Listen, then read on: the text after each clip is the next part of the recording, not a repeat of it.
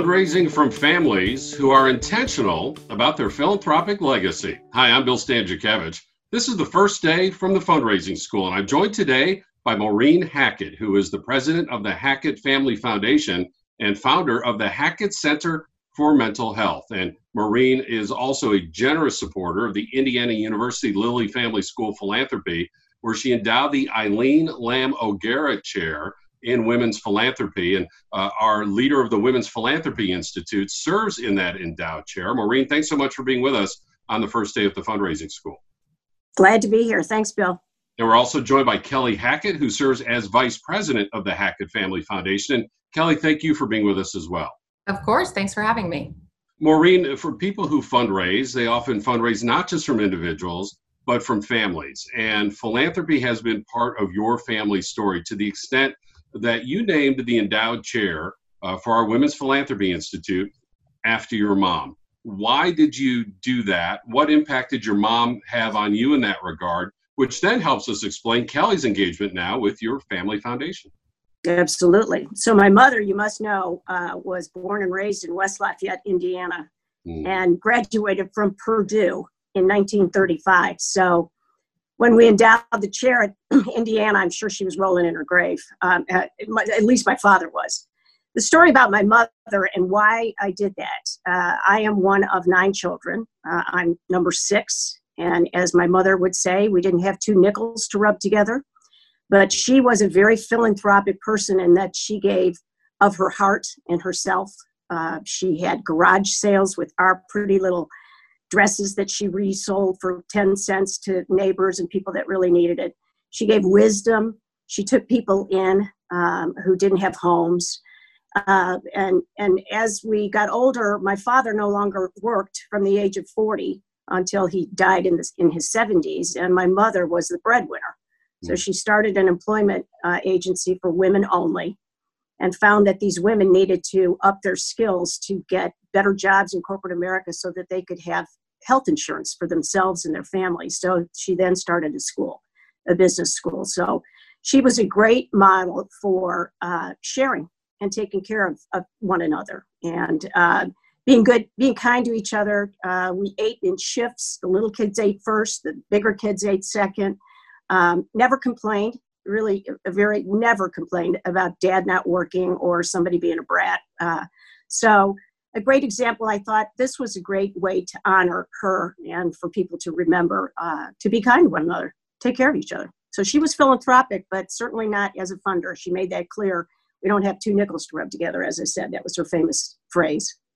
How I wish I could have met your mom, Maureen, and, and you honor her so well with that description. Um, going to college when most people didn't go to college, let alone when hardly any women went to college, is remarkable yeah. of itself. And then started a business to help women uh, improve their economic conditions again at a time when the glass ceiling was a whole lot lower than it is today. That's right. Uh, and she was saying, "Not on my watch. We're going to mm-hmm. you know, keep pushing that ceiling up till it no longer exists." Is so mm-hmm. remarkable, mm-hmm. and that helps all of us understand her drive, her passion. Mm-hmm. You know what's intangible intangible about your mom uh, and can you please describe? I mean, obviously, when you make such a generous gift and that goes out in the news and, and people see that wonderful physical generosity, can you talk about the motivation behind that and the passion behind that and how you, you know, learn that from your mom and you express that through your own philanthropy today? Well, sure. I mean, uh, everything I did as a child, um, I tried to emulate the way my mother did it. And as a matter of fact, when I was nine, she recommend I start volunteering and volunteering in a hospital. Now that's that's young, and that was not uh, looked upon as you needed to be 14. Well, of course, with what she was doing, teaching people uh, to be medical assistants and get a job, she had a relationship with the hospital. So I ended up pushing a cart of flowers when I was nine, and uh, continued doing that until I was 16 eventually doing the, the fun stuff the bedpans and feeding older people but uh, you know she she's the one who instilled in me that you you've got to give back.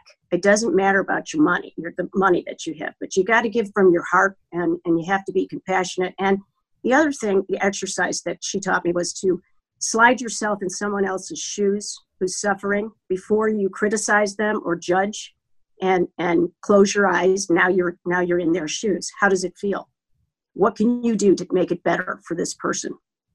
So hope that answers your question. Oh absolutely maureen. And these are values that you and you and your husband have instilled in kelly who now serves as vice president of the hackett family foundation.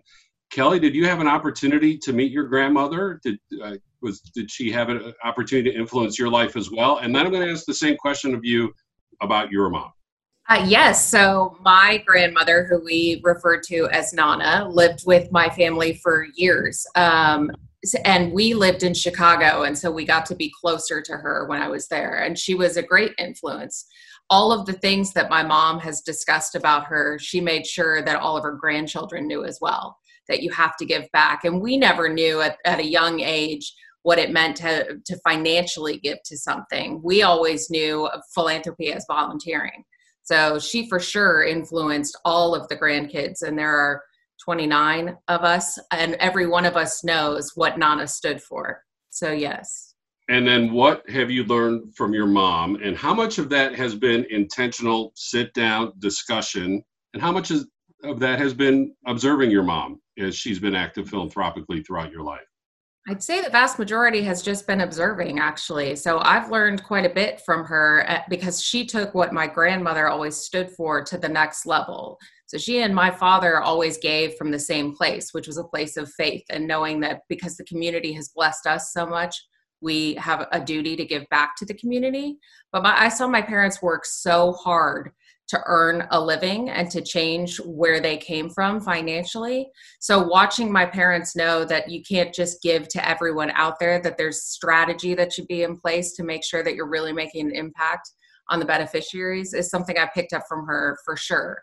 But I'd say more than anything else, I picked up from my mom and from my dad generosity of spirit. So, a generosity of spirit, but also very intentional about impact. Very wanting very to intentional about impact yes which is something that i've always wanted to make sure you know we accomplish together as a family because as a family office member someone who who drives their finances as well as their philanthropy those things matter.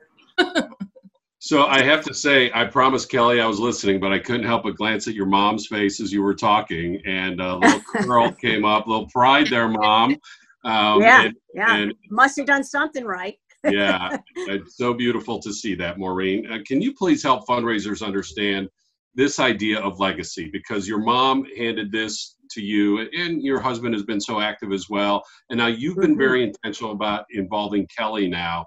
What does that mean for the philanthropy of the Hackett Family Foundation that we have, you know, two different generations now engaged with this work?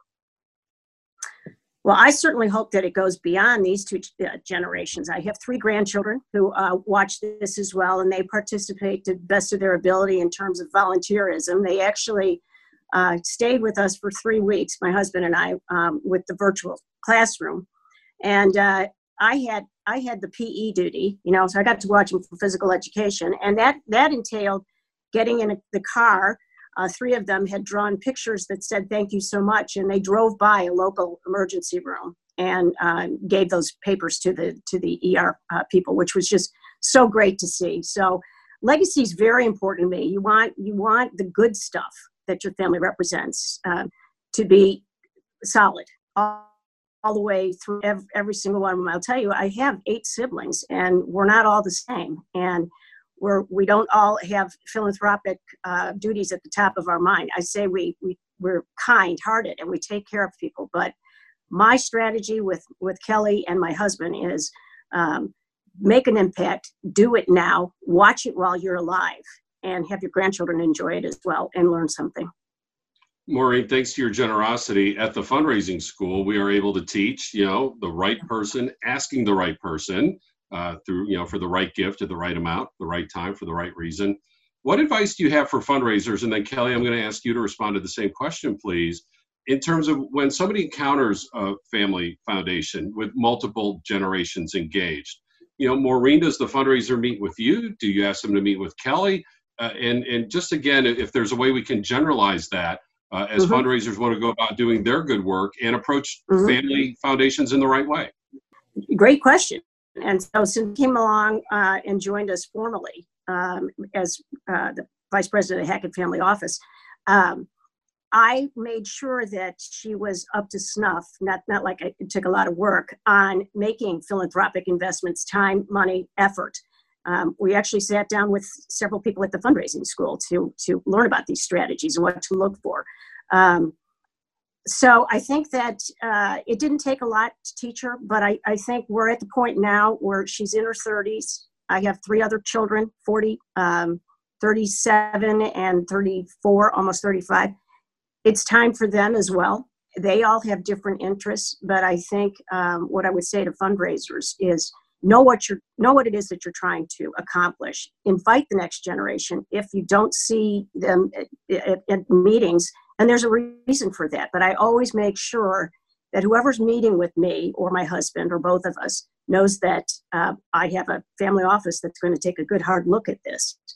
Um, and now, I've, as I said, with my other children, it's just about time for some of them uh, to, if they have an interest, to come on and learn this type of learn this type of giving. I think education is huge, and and you offer that. So, whatever you can do with the people that you're teaching to fundraise, make sure they do their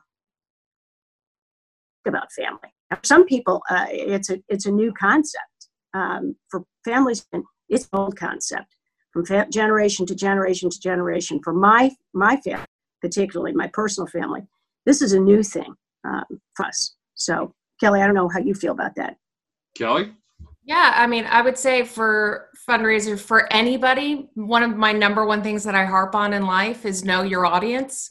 And so I think there's a lot of assumption made that still harkens back to another time that the male is the head of the household. So always just go mm-hmm. to the male to figure out whether gifts should be made. Um, we don't run our foundation that way. So uh, for me, what's really important is as simple as read the 990, see who's actually involved on the board of the organization, ask around and see who makes the decisions. But I would say always default to in, including someone who's in their 30s in your discussion, even if it's when you reach out to someone like my mom, who's the obvious face of the Hackett Family Foundation. Ask her if she has any next generation members who they should be meeting with, because to me, stewarding all generations that are involved or could be involved will get you much further than just going to the one person you think holds the purse. So do your homework about each family foundation, each family office, and then once that homework's in place, as you've heard from Maureen and Kelly, you can still ask questions. Are there others who we should uh, be mm-hmm. engaged with here, who sh- we should involve in these meetings? Can you help me better understand your process of moving forward in a way that you would right. prefer? Uh, is very much welcome uh, by philanthropists and donors. Uh, and this is the type of information that we do teach at the Indiana University Lilly Family School of Philanthropy. For example, through our master's degree, which is now available online, uh, where we don't uh, necessarily teach the how, Instead, we teach the what and the why and get into these complex uh, uh, issues as we've been able to do today. And of course, then in the fundraising school, we are able to teach the practical skills through 20 different courses uh, that are available uh, online and a little bit in person right now during COVID 19, including a course on gender differences in giving which flows out of the Women's Philanthropy Institute, thanks to the support of Maureen Hackett. Now, during this pandemic, uh, all of our services are gathered under one big, neat theme of TFRS at your desk, where you can learn about our crisis response scholarships that reduce the course of our uh, cost of our courses by 50%. You also learn about these uh, podcasts, our monthly webinars that are conversations for fundraisers to come together, uh, and of course, more information about special courses and certificates. The current affairs series that's been designed especially in response to the pandemic. All this available online at philanthropy.iupui.edu forward slash the fundraising school. With Maureen Hackett and with Kelly Hackett, I'm Bill Stanczykiewicz, and you are now more fully informed on this first day with the fundraising school.